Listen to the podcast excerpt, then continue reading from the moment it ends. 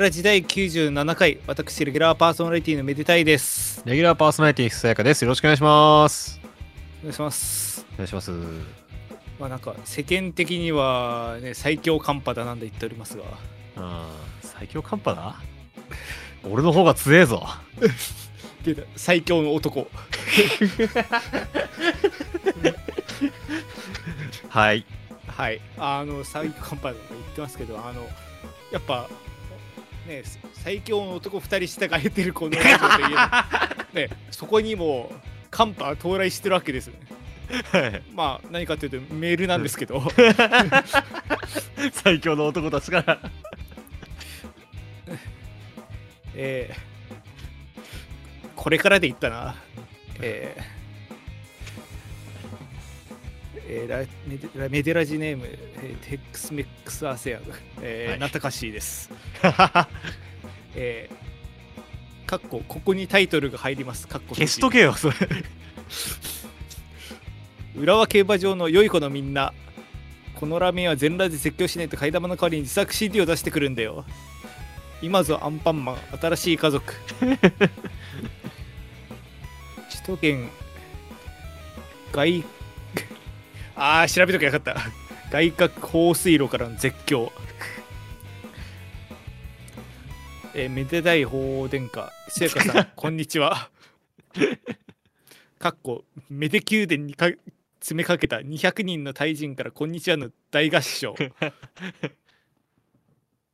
ーついにメデ歴2年が始まりましたね。前回。めでたみとして嬉しい限りです。か勝手にファンネームつけるな、えーさて某細かすぎる民放番組にバトルドームの CM のガキ、土俵入りするソールドアウトでエントリーしたところ、書類落ちました。何してんだよ。本当のエキサイティングがわからえ理解いらないかっこわからない。うやかましいわ。テレビマンに面白いものができるかよ。と。テレビ見て家でぼーっとしてるだけのベイビーの限界感じた今日 today この頃。かっこ現在 not equal 未来です。やかなんかうるせえな、なんかずっと。えーもうそろそろもうそろそろ第100回を迎えるメデラジいろんなことがありましたね、ああ、そう。前回のマイクの放送泣きながら聞いてます、どこでだよ。100回どこでにちなんで。投げたんだよ。100回にちなんでさまざまな企画プレゼント、コラボ、うん。検証、プレゼントを用意されてると思いますが どんな気分で欲しい？こんなのどうでしょうか？あ。え山田うどんにいた子供と考えました。子供と何してんだよ。子供の夢です。丸一カブトムシ人間コンテスト、えー、丸二リスナーから集めた歌詞でオリジナルソングを作ろう企うん、まあね。画丸三滝行。プレゼントじゃないじゃん。丸四歴代ゲストからお祝いメッセージをもらおう。あこれはいいよね。丸五メデゾー君 VS イーロン・マスクの7番勝負。電流爆破マッチと東京競馬場 1500m 走の巻。丸六メデゾー君の初めてのお使いかっこ戸田競艇場、何しに？ま、丸七公開録音 in ベルーナドーム。でっかくなったな。丸八新パソーナリティへ。公募などなど30ぐらいありますが。あと22あるんだ。バズりそうなものを送ってみました。ぜひご検討くださいやらないで今す。今週のリクエストは何も知らない一般人を公共の電波に乗せる笑ってこらマルテの地図に向かって狂気を投げつけるコーナーで流れる トゥルリアハーホーホヘー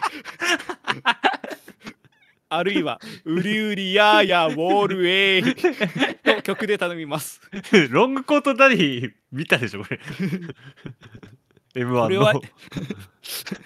これはいけますもしもし世情に抗えない場合はお二人が選ぶ意外と知られてないけど実はおすすめな本家ローカルフードチェーンかっこ坂東太郎とかルーパンとかを教えてくださいわかんない、わかんない。あとチェソバーンみたいな芸人がいました えーソマソマリア落語芸術協会の2つ目チェン・ソーマいや、持ちネタそまり落語協会ねえよ。持ちネタはあやめてまうやろう。かっこチェーンソーを振り回す動作。惚れてまうよ、やるみたいな。言うな。あアディオスかしこかしこってことで。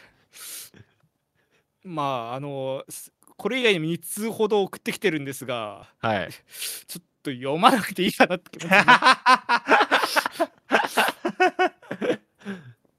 なんせうん。1つ目がその、まあ、前回の、えー96回の収録を4月12日にアップロードしたんですね。うんうん12日のまあ9時頃だったと思うんですけど、その後13日夜中の2時に送ってきたんですよ。おお多分なんか酒飲みながら聞いてて楽しくなっちゃってうっちゃったとかだと思うんですけど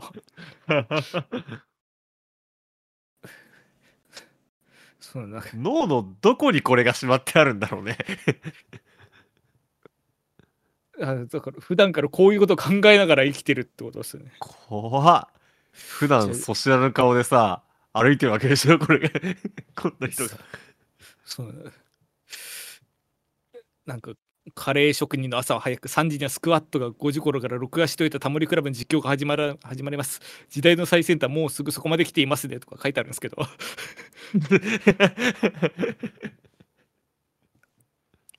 あと今日は組合長に怒られました。冷蔵庫に入っていた誰も食べないイカ飯。全部食べたからです。とか。日記じゃねえんだよ。いや。でもまあ質問来てますよ。こんだけ散々言っていて質問には律儀に答えるってもあれなんですけど、うん。ななんか毎回テーマを与えてくれんだよな、なんか。でもおすすめな本かローカルフードチェーンって。なんだその選択肢。どっちがいいしろや。ローカルフードチェーンしよう。ローカルフードチェーン。そうです。今回はローカルフードチェーンで。なんかあります？あの、まあ本当は今住んでるところのやつとかがいいと思うんだけど、はい、あの、これ言いたいなっていうのが、やっぱお沖縄のやつ、おお私は母の母の実家が沖縄なんですけど、まあ A&W とかね、ブルーシェルとかも有名ですけど、えエンダーね。エンダー、そうそう、うん。ルートビアで話エンダーとか、アイスクリームブルーシェルとか有名ですけど、はい。なんか最近、まあ最近でもないけど、あのね、やっぱりステーキっていう、おおあ、知ってる？知ってます知ってます。なんならあの吉祥寺の店行ってきましたよ。ああ、ほんとほんと。俺もね、うん。東京のどこか忘れちゃったんだけど、行ってきて。いや、でもやっぱり美味しかったよね。うん。その、やっぱりステーキっていう、その、沖縄を拠点にしている、その、ステーキチェーンがあって、まあもう、某、某ステーキの中、バッタモンかみたいな名前なんだけど、意外とちゃんとしてるんだよね。そうですね。なんかむしろなんかやっぱあっという間じゃないけどやっぱあそこはちょっとあれだけどやっぱりステーキはいいぞみたいななんかそういう感じでなんか広まってますよね。そうそうそう、そう沖縄にが一番店舗数多いけど、本州の方にも結構店舗数増やしてきて、で、で、なんか、ちょっと、なんか、えっと、沖縄感のある、そのトッピングも置いてあったりとか。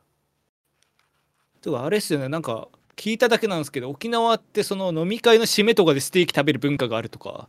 知らなかった。なんかそんな話聞くんですよね。そのまあ県民賞レベルの知識なんであれなんですけど。はは。なんか例えばじゃあ人気は人気なんだ。ステーキという食が。そうらしいっすよ。だからあー。ああと県民賞とかじゃなくて普通に私の知人で沖縄によく行ってる人いるんだけどその人もなんか、じゅ上司に連れ回されてなんか締めでステーキ食わされて死にかけたとか。はいはいはいはい。言ってた多分ちゃんとどれぐらい広まってるか分かんないですけどそういう文化はありそうっすよね。あーだからそういうのもあって多分お沖縄だとそこそこ広まってそうだなと思ったんですけどはいはいや、でもね、やっぱり増えてるんですようね。んで実際美味しいしね美味しい。いうんや、だからちょっと、もう、もうローカルチェーンと言えるかどうかは微妙だけど、でもおすすめですよ。意外とまだ知らない人もいるんで。はいはい私はそうっすねまあす埼玉だと山田うどんなんですけど山田うどんさっきのメールも出てきて尺なんで まあ今住んでるそのまあ神奈川に住んでるんですけどあのニュータンタンメンって知ってます？あ、知らない。そうなんかそうニュータンタンメン本舗みたいな名前でもうチェーン展開しててもそこにしか置いてないニュータンタンメンってラーメンがあるんですけどうん。あれうまいんですよねへえ。あのなんだ担々麺じゃないんですよニュータンタンメンって名前なのに牛タンタンメンっていう新しいジャンル。そうまあタンメンでもないし担々麺でもないしじゃあなんでこいつだって話なんですけどうん。なんか辛い系のラーメンなんだけどなんだろうなんか多分醤油ベースのラーメンの上になんだろうひき肉と唐辛子とトマトとニンニクめちゃくちゃ炒めたようなあんがこうダーッと乗ってるようなああ、一瞬台湾ラーメンっぽいかと思ったけど、そうでもない。あんなんだ。そうですしかもまあ台湾ラあでも台湾ラーメンにしてはニラとかもないし本当にその具だけが乗っはいはいはい。てて、で辛さもなんかその唐辛子の量とかで調整できてうん。大辛めちゃ辛みたいなところまであるみたいな感じではいはい。結構そうですね多分まあ川崎中心のチェーン店なんですけど多分横浜とかにもあるしうん。多分神奈川まあ神奈川県民がなんか食ってるかわかんないですけど結構そうですね人気な店だと思いますへえ。なんか最近カップラーメンにもなってたけどあれが神奈川にしか売ってないものなのかとかわかんないから何とも言えないんだけど。はいはい。そう。よければぜひ。って感じっすかね。なんかローカルチェーンって意外とないから。そうなんですよね。うん。いや、でもまあ、あったりするよ。俺の周りでもなんか、なんか、なんか北関東版爽やかの、あの、フライングガーデンっていうステーキ。フライフライングガーデンも本場は多分埼玉ですあれあ、本当？あ、もうちょっと下だったか。うん。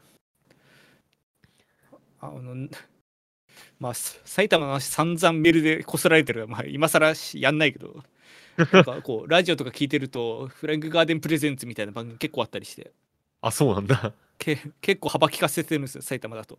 へえ。まあまあまあまあ。ローカルチェーンの話そう、ですね。ちゃんとしましたんで、あの、次回からはもうちょっと説の持ったメールを送ってきてください。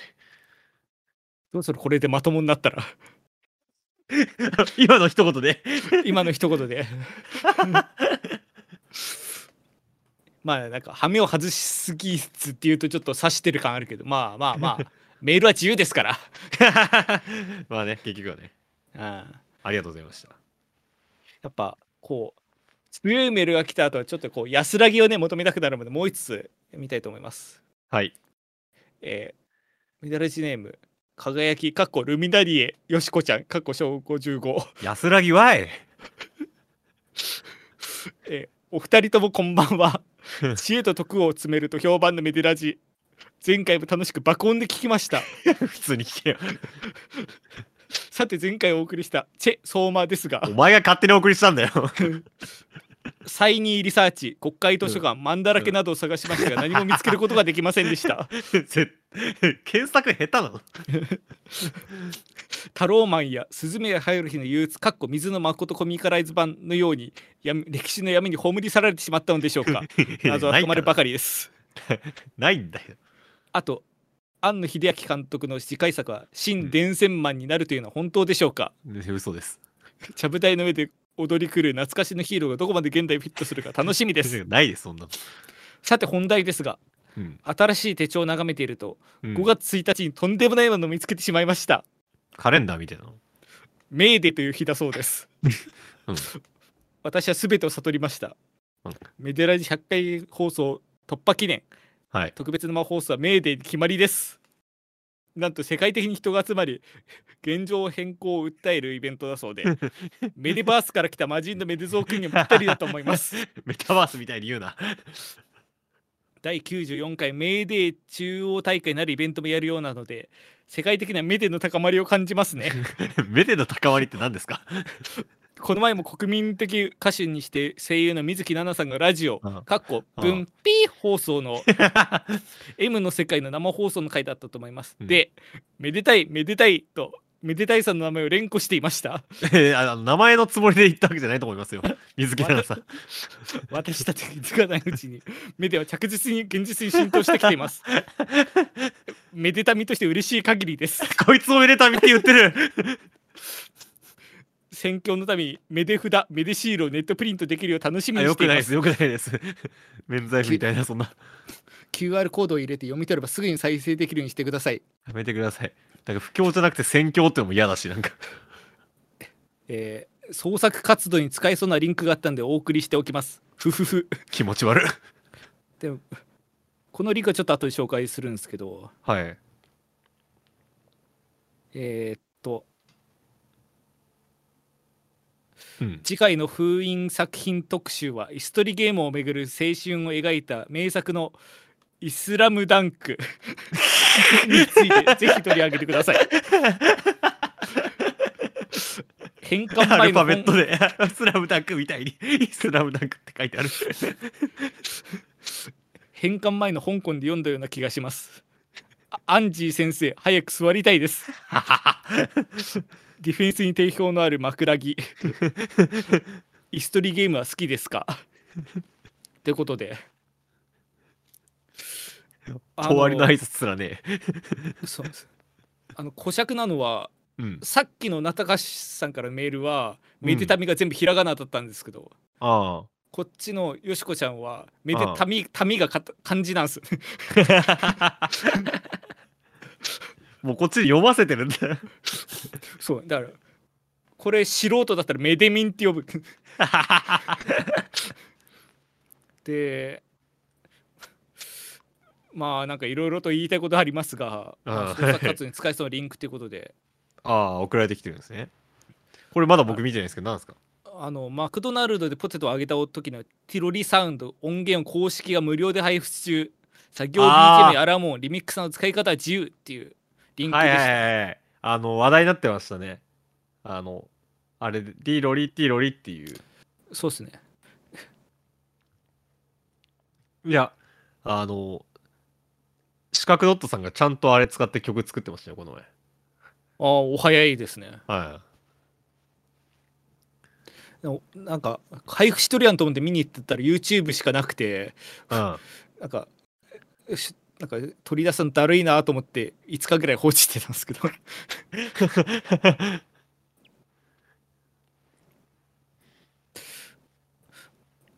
あとなんかそれとは別になんか Find47 っていうなんかよくわかんないよくわかんないって言ったらあれですけどなんか47都道府県のなんかいい場所を見ることができるみたいなサイトの URL もあったんですけどは 意図はわかんないです。あ。創作に使えると思ったんじゃない？ああまあねありがたいですけどね。あ、そうそう、そういうところになんかフィールドレコーディングしに行ったらってことなんじゃない？ああそういうことか。のなるほど、ね、一応次この辺行こうみたいなの決めてたんです確かにこういうのでね探してみてもいいかもしれないですね。うん。うん。何本気で参考にしてんだよ このイスラムダンクと言ってるやつのレベルを何量学びはあるってことで。だからなんかメデバースから聞いた魔人のメデ族とか変な設定追加されてるし勝手に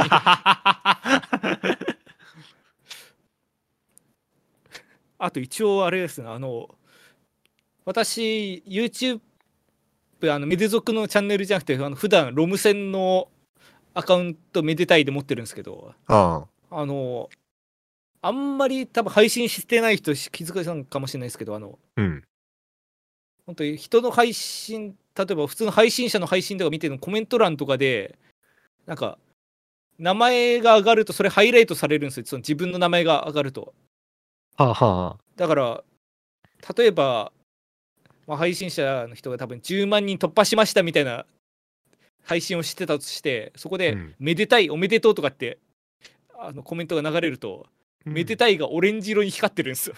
た だから、おい、お前呼ばれてるぞみたいな感じで。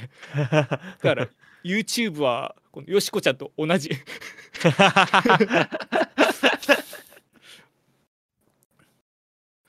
だから、ひそやかさんももしひそやかって名前で YouTube アカウント持ってたら、多分うんひそやかっていう、こう、単語がこう流れてくるときにオレンジ色に光ってると思います。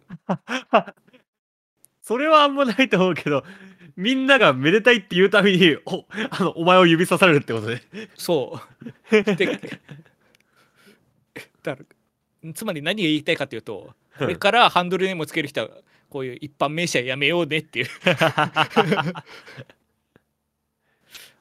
話でもなんか、めでたいはなんか頻度多そうだけど、ひそやかはなんか、なんか絶妙な頻度で見るから、見ると本当にビクッとしちゃうんだよね。確かにめでたいはなんか一日何回か見るけどひそやかって意外とあんまり現代語として珍しいっすよねそう、だけどなんか、二月に一回ぐらい、あ、でも、ひそかにとかも、ビクってなっちゃう。ああ文字とかで見ると。まあそうですねなんか下手になんかあんまり出にくいとかの方が見た時に、ね、びっくりしちゃうのありますよね多分、うん。まあ、あと、検索がしづらいですね。一理あるうん。逆にメデゾークはめちゃくちゃ検索しやすい ヒットするんですか？いやまあうん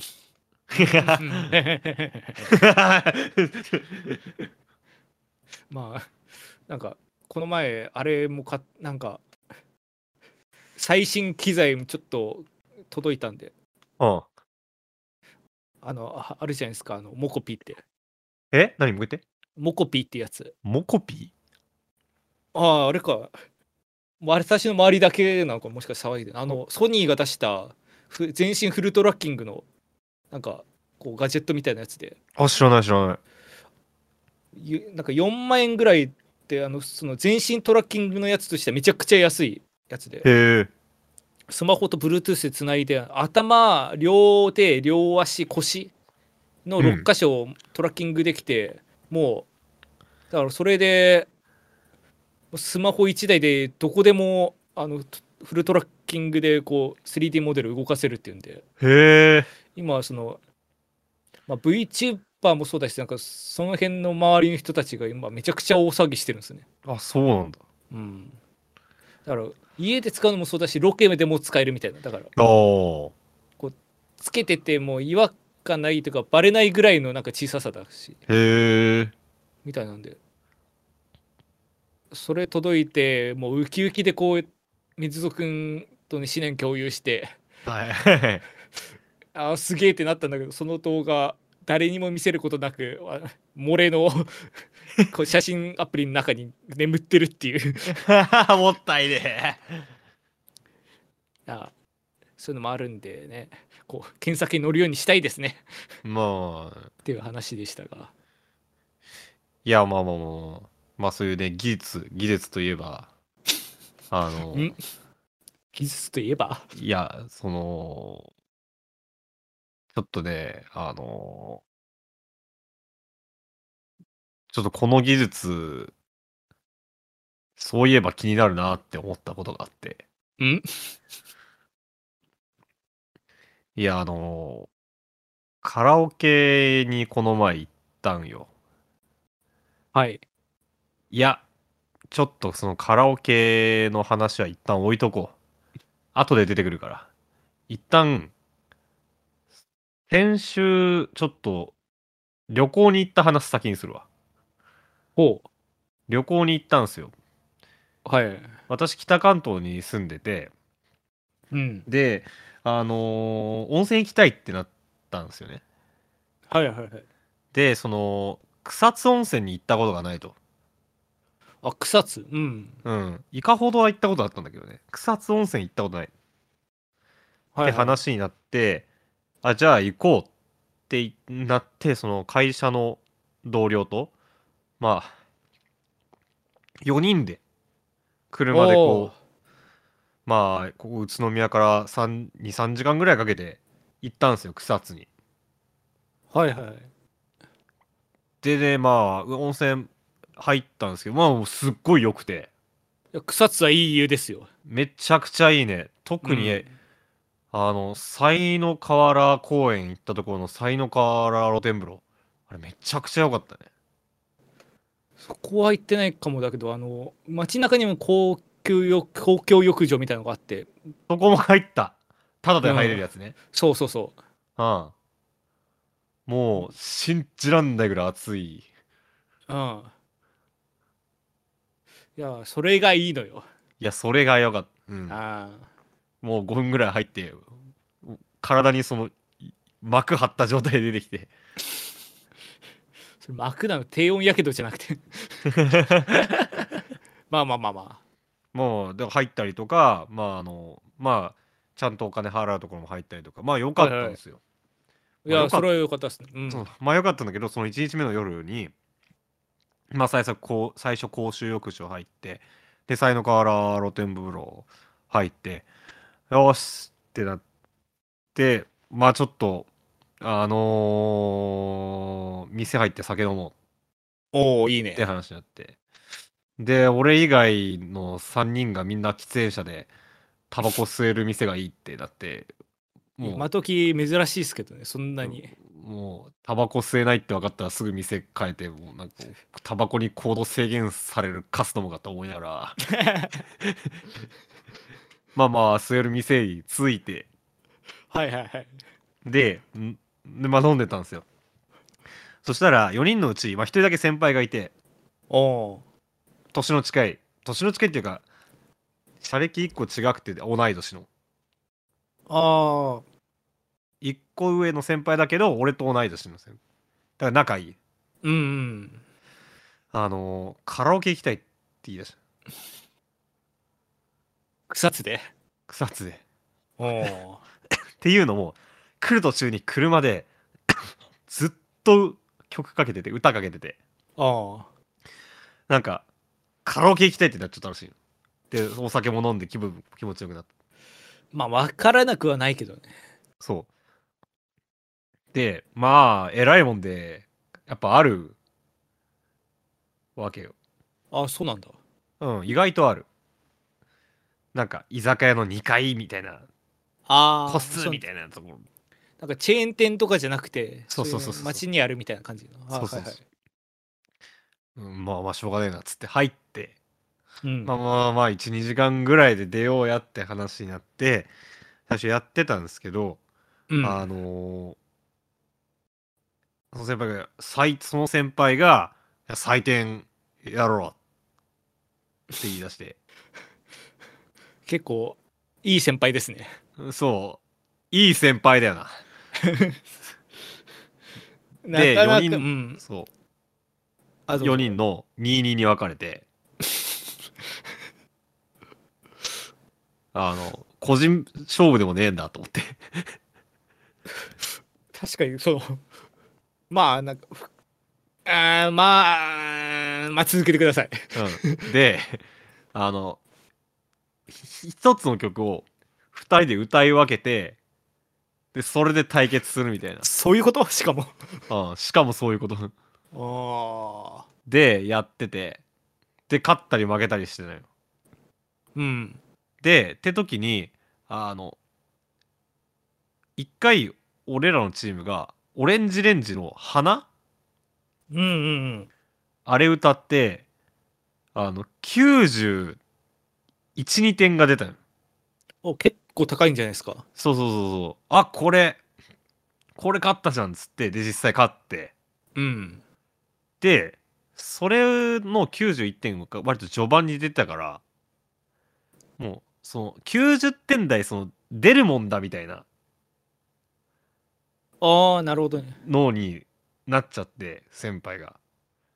ちょっともう一回90あで俺らに取られたの悔しいからもう一回90出るまでやろうと。はいはい。ちょっと雲行き怪しいですけど。うん。でこれやり始めたんですけどうん。一向に出なくて。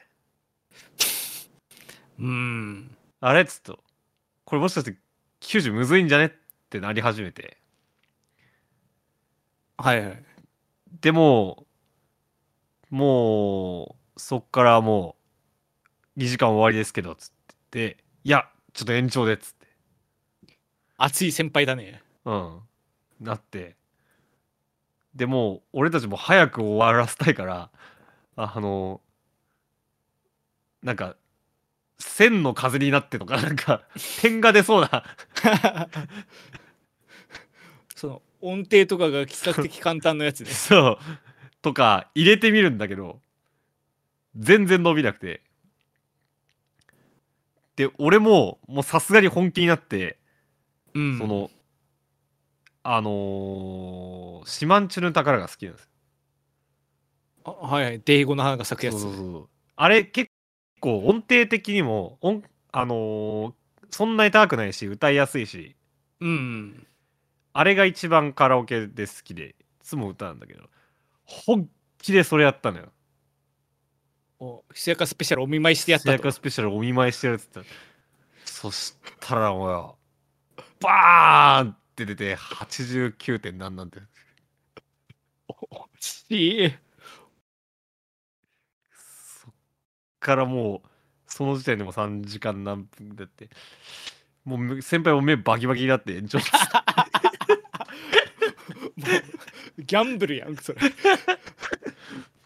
もうそ引くに引けなくなった男に。引きなくなって。で俺も大きな古時計とかもう 最終手段入れて。同様ね。で結局それ79点で。厳しい。で結局草津に行ってカラオケ3時半半半やってとりあえずにとぼとぼ出てきたっていう。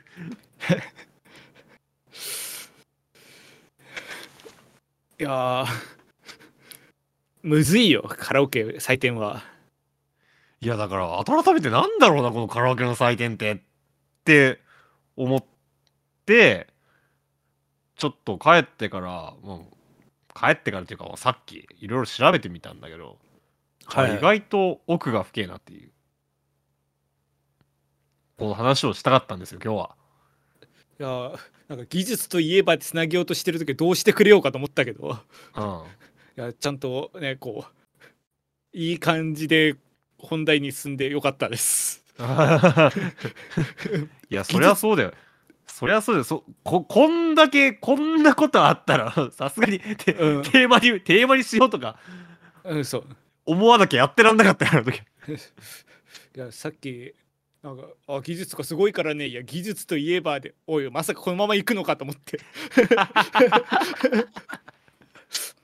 いや。さすがにそんなそんなことしないです。いやいや。でも私なんか散々なんか難しいっすよねとか言っときながらあれなんですけどあんまやったことないんですよねカラオケの精密採点って。実は俺もあんまやったことなくて。あの正直そのなんて言うんだ。眉唾じゃないけどなんかここんなん歌のうまさと本来の歌のうまさかっていうのが昔からずっとあってまあそれは確かに思う。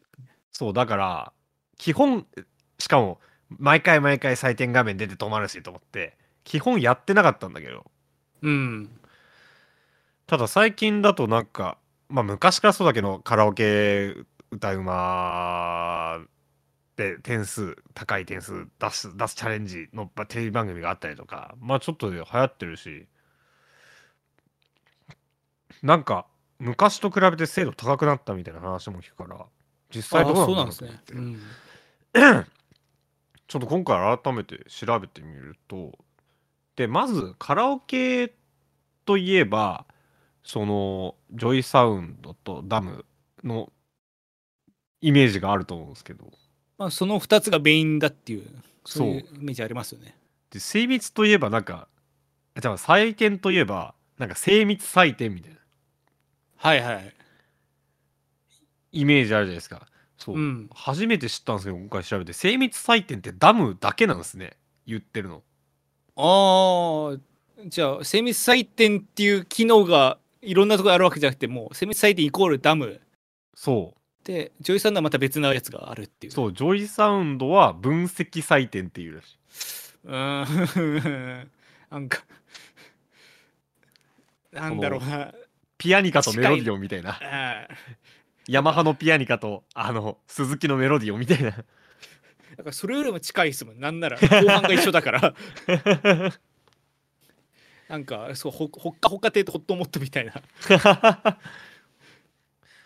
でどうも、まあ、世の中に、まあ、例えばテレビ番組だったりとかなんか世の中のイメージ的にあのお採点としの機能としてイメージされるのは結構精密採点なのかな。僕もどちらかっていうとそっちのが面を見たことがある。確かになんかテレビとかでなんかあんまりそういうテレビ見ないんですけどなんか見るときってなんか提供ダムとかって書いてあって精密採点ドーンってなってるイメージはありますよね。うん。そう。だからちょっとジョイサウンドの方は結構調べきれてないんですけど、うん。ダムのの方を、まあ、まあ今回そのボコボコにやられたのもダムだっていうのもあって、うん。あのちょっと調べてみたらそのダムさんの公式ホームページの中にはい。そのいまあエンジョイダムっていういろんなその記事がインタビュー記事とかが書いてある自社コンテンツのサイトがあってあそんなんあるんですね。僕も初めて知ったんですけどその中に、あの採点精密採点の開発者インタビューが連載であったんですよね。すげえ。そう。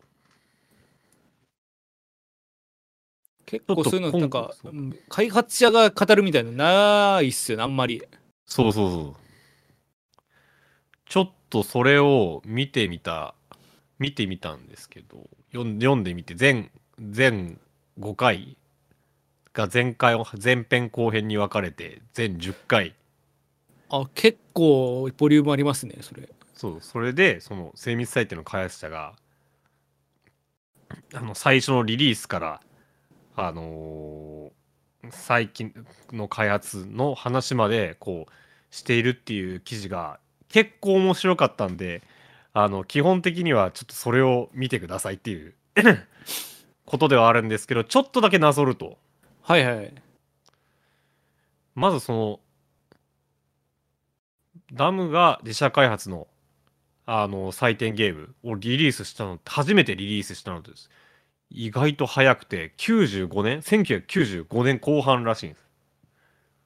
あーじゃあ結構もうあれですね平成始まってすぐぐらいの。そうそうそうそう。まあそれ以前からまあいわゆる有料のまあアーケード的なことなのかな。有料の採点ゲームはあったらしいんだけどカラオケの機能として採点をつけたのがもうその時。あー。そうですね。なんか結構最近っていうか結構なんか画面も新しいようなイメージがあったんですけどね。うん。なるほど。だからそれまでそのお金払って有料でやっていたやつをカラオケの機能で無料でうん。始めたっていうのが結構革命だったらしくて確かにもともとそれだけでお金を取れるもんだからアーケードとかになってたんですよそれをカラオケの一おまけみたいな感じでつけたっていうのは結構なんかでかい気はしますよね。そう。でで当時はあのーこうリズム音程音量の3項目でこう点数が出るようにまあ音楽の基本的な部分みたいなの言われますよね。そのリズムであったり音程。はなんかフレーズであったりみたいな。でその採点の採点のエンジンをまあヤマハと京ほど開発したと。当時から。おおマジ何でもやってるなヤマハ。確かになんか音楽界隈とか特にその電子音楽界隈ちょっと掘るとヤマハに当たるいやーヤマハさんやっぱすごいな。うん。でまあと当時ももう共同開発みたいな感じでやって満を持して95に出してでそっからまあ改良改良。加えてってこう初めて精密採点っていう名前でうん。出したのが2003年らしいです。じゃあ結構7、8年経ってから、そどうなんですう。で、そのぐらい2003うん年に出た成立採点の画面は、これ結はい構みんな見たことあるかもしれない。その、精密採点つけると右上の方にアイコンが3つ出てきて、なんか音程が合ってると、なんかピンクのところがピカピカなって、なんかしゃくり入るとしゃくりのところがピカピカ入って、ビブラートになるとビブラートのところがわーって入る。あじゃあもともとなかったけどもそのしゃくりとかビブラートそこら辺からこう加点要素として入ってくるようになったっていうそうそうそうそう。おお確かになんかこなんか精密採点っていうか採点っていうとなんかその辺が評価されるイメージありますよね、うん、今でも。そう、なんかこう、すインタビュー記事によると、なんか最初は音程とかそれだけあってば、リズムとかあってばよかったんだけど、そもそも歌のうまさってなんだろうっていうところを、に立ち返った時に、なんか意外とこう、あのーしゃくりを入れると、滑らかな歌い歌い方に聞こえる？機械的な歌い方よりもなんかうまく聞こえるなとか。はいはい。まああとはやっぱビブラートをつけた方が伸ばしをただ伸ばすんじゃなくてビブラートつけた方がうまく聞こえるんじゃないかとか。そういうのをじゃあ加点要素に加えたらどうだろうっつってそこを加えてみたと。なるほどだから単純に機械的に正解に当てるじゃなくてじゃあ歌うまいってどういうことだに立ち返ってそういう要素も入れてみたと。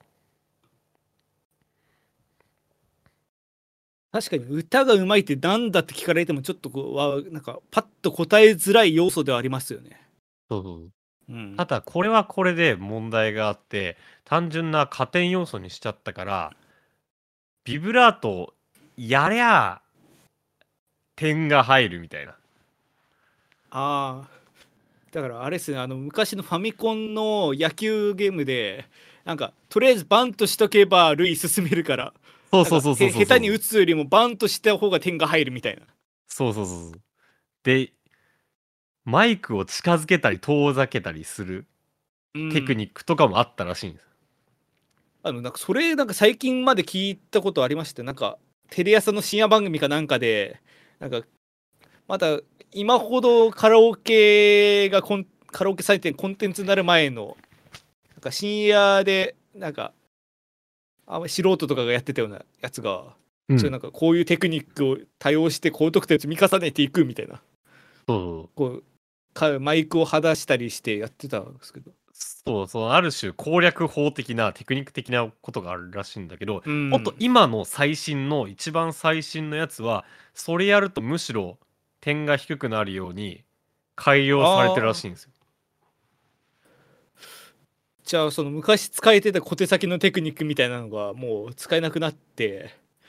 そうそうそう。今の今のやつはよりまあその一番最初に歌うまいってなんだろうっていう思想からしゃくりとビブラートの要素を入れたのと同じようにもっともっと深掘りしてってじゃあじゃあこうだこうだっていうのを結構入れてってるらしくて例えばあのビブラそのビブラートで揺らせばいいってもんじゃなくてうん。その安定どれだけ音程が安定してるか。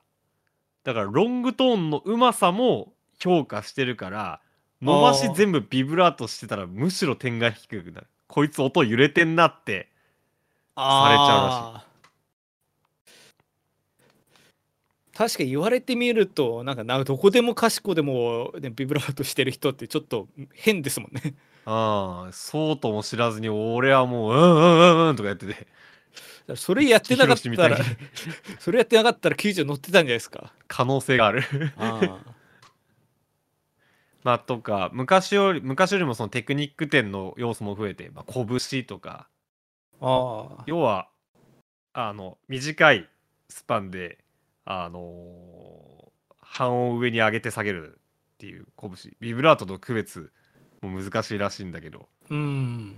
であったりとか最後「オーン!」ってやるフォール。まあ長渕みたいなことですね。まあなんかあ結構曲限られる気はするけどできる曲、うんまあ、っていうのも加点要素に加えたりとかだから結構改良に改良を重ねてきてるらしいんですよね。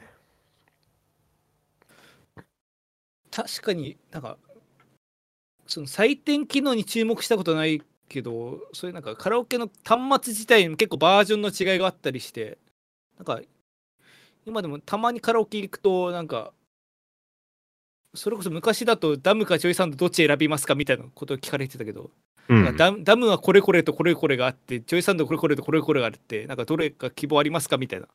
うん、聞かれたりする。多分この辺りの採点とかも違ってたりするんですかね。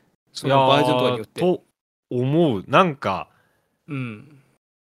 分析サイト要はジョイサウンドの方が音程の占める割合が大きいんじゃないかとか言われてたりもするけど実際のところはよくわかんない。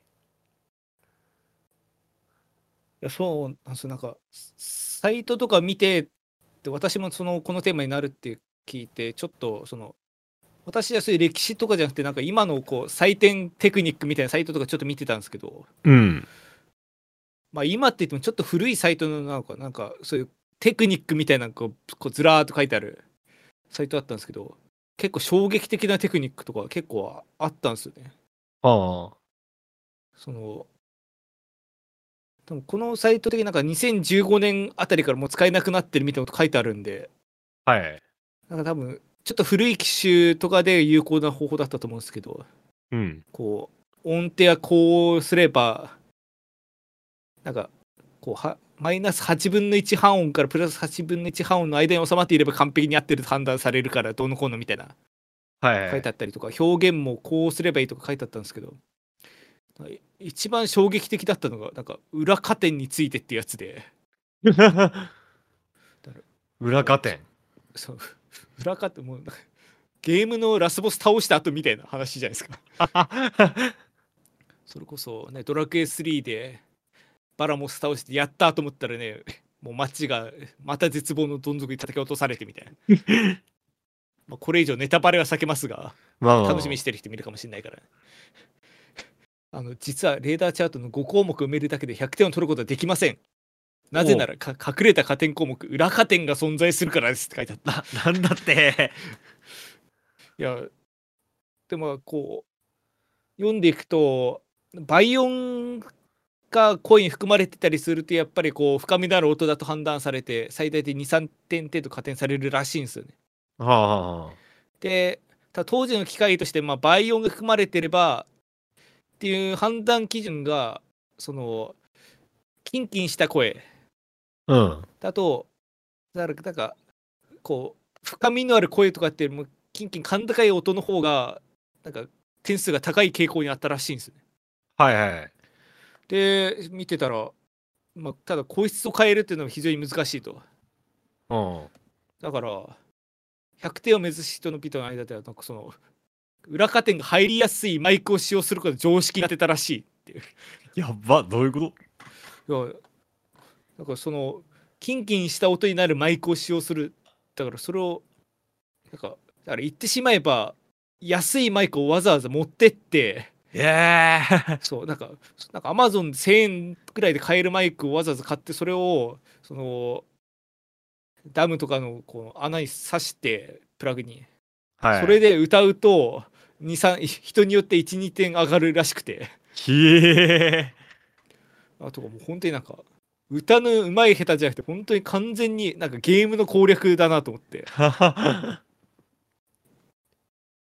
すごい世界だなと思ったんですけど。で多分こういうのもだんだんこうバージョン上がることにこういうのがなんかこういう裏技が潰されたりだとかあ新しい項目が増えたりだとか、うん。いろいろあってまあ本当に切磋琢磨してるんだろうなと思ったっていういや、そうね。だから、だから本当に、僕もなんか、最初はなんか、その、エンタメ的なになお遊び的なものなのかなと思ったんだけど思ったよりその歌うまいってなんだろうってちゃんと考えて改良を重ねてってまあ機械的な歌精密さじゃなくてより歌いうまい方言の方もなるべく反映できるように、まあ、頑張ってらっしゃったんだなっていうことがちょっと分かってたので、このインタビューはちょっと面白かったんでおすすめですね。まああとある時期からガイドメロを入れが表示されるようになった話とかそのあたりも面白いですね。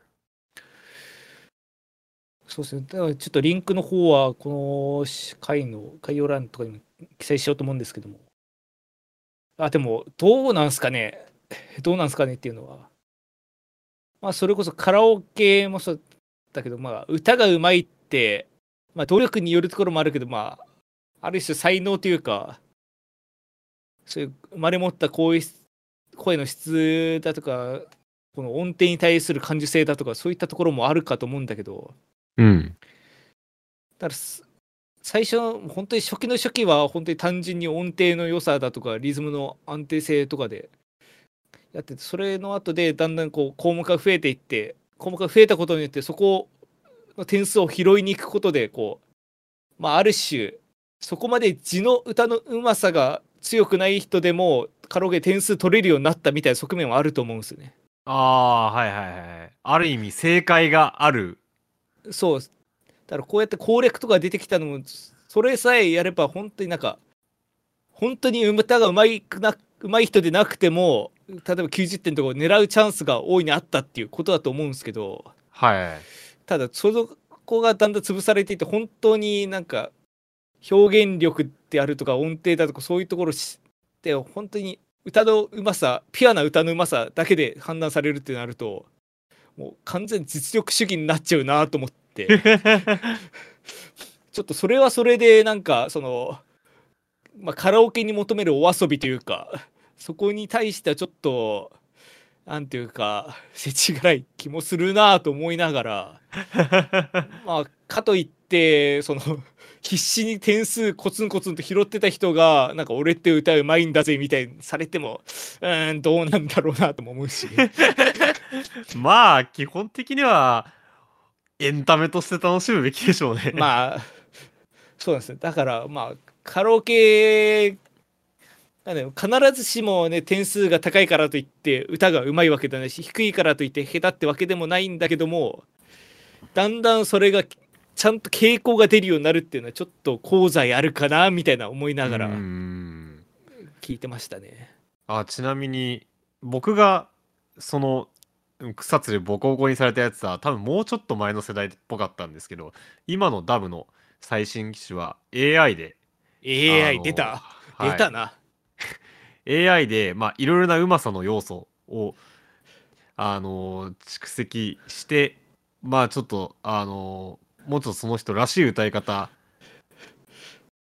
その歌ってる人の中のうまさをこう評価するような仕組みにもうよ僕ちょっと原理よく分かんなかったんですけどっていう精密採点 AI が今最新のダムには収録されてるそうなので、えーもしカラオケダム寄られた時はちょっとやってみるといいんじゃないでしいかがでしょうか？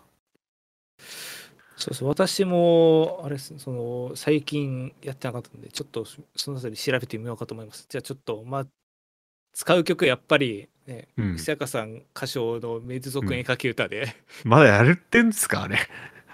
わかんあれあのそうな3年ぐらい前に水族絵描き歌をなんかこれ散々ダムの話って言うとあれですけどジョイサウンドの誰でも投稿できるっていうやつで 収録してこう水族絵描き歌がジョイサウンドで歌えるようになったんですけどはい。あれ半年に1回ぐらいこう自分手動で更新しないと消えちゃうって仕様だったからはい。最後に更新したのいいつだろうなって思って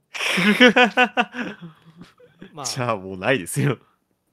そういやもうダムに行ったら精密採点 AI ジョイサウンドに行ったらはい水族絵描き歌ってことで、何卒 よろしくお願いします。よろしくお願いいたします。はい。というわけで、えーこのラジオの感想は、ツイッターのハッシュタグ、メデラジでぜひつぶやいてください。メデがひらがな、ラジがカタカナです。はい、ご意見、ご感想はメールでも募集しております。えーメールは、えーメールフォームのリンク、メメールフォームのリンクが、えーメデラジのサイトのトップページですとか、各、えー収録会のサイトに記載されておりますので、こちらからぜひアクセスして投稿してみてください。はい。めでたいひそやかそれぞれの活動をよろしくお願いいたします。えー、ひそやか、えー、まあ、まあ、相変わらず TYC をやってる。2月も2本ライブが決まっておりまして、なんと3月もライブが決まっております。まあ、4月もライブが決まって。ライブ大王。いや、でも、これは本当に、これラジオで言ってるかな？いや、ちゃんと、あの、月1、2ではやろうっていう意思がちゃんとあります。あの、月1はやろうと思ってる。理想は2、3くらい。で、ちょっとライブの回数重ねていこうかなと思ってます。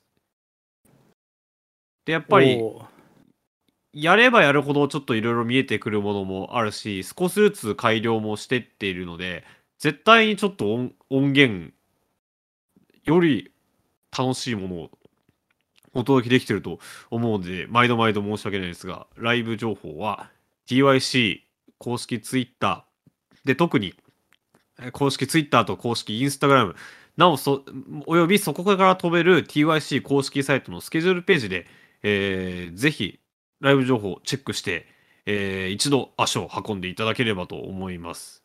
ぜひよろしくお願いいたします。えーめでたいは特になし。いや、ありがとうございました。あるああるじゃないですか、なんかこう、ちょうど谷間みたいな時期。はいはいはいこ。まあね。ううん、それです。はい。ちょっとね、飛躍していただいて。いや、飛躍する、こう、あれですよ、あの、ためあの回転切りの前にリンクがこう、シェアってやってグーグーグーグーって。でドリャーってこう回すじゃないですか。そう。はいはいはい。こうひ溜めてこう頑張りゲージがこうこう消費されてる時っす。多分はいはい。はい、そういうことですね。じゃあ、今回の曲なんですけど、えー、いやー、KM3 の CD、ネクストジャーニーズ、ここまで持ちました。今回最後の曲ですね。おおー。まあ、あの、私が関わった曲、今回最後。まあさすがに関わってない曲流すのちょっとあれですからね。うん。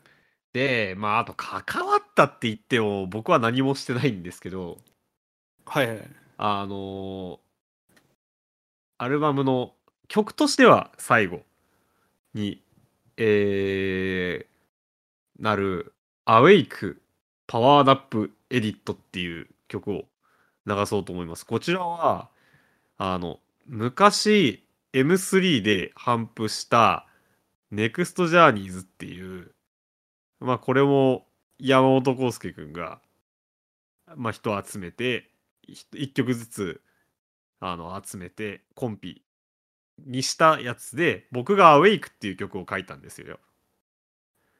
あのはいーまあ要はえ枝取りに気をつけろっていう曲をうん。枝取りの飲みすぎに気をつけろって曲を書いたんですけどそれを山本くんが、まあ、今回あの一緒に CD 作るってなった時になんかカバーしてくれておうまあ、カバーというかリミックスアレンジですよね。僕のボーカルデータそのまま渡して編曲してくださったやつですね。もういいじゃん。もうこれでいいじゃんって。うん。いやー、非常に正直なところすごく嬉しかったので、まあ私の曲を山本くんがアレンジしてくれたっていう曲、えー、Awake Power Nap Edit という曲を、えー最後に流して、えーお別れしたいと思います。山本くんありがとここまで曲を持たせてくれてありがとうの意味も込めて。そうですね、本当に。はい、えー、メダル時代97回、97回 ?97 回？今回もご視聴いただきありがとうございました。ここまでの歌は私、めでたいと。ひそやかがお送りいたしました。ありがとうございました。ありがとうございました。まだ起きているよ。やることがあるの？冷蔵庫を開けて飲み干してしまおう。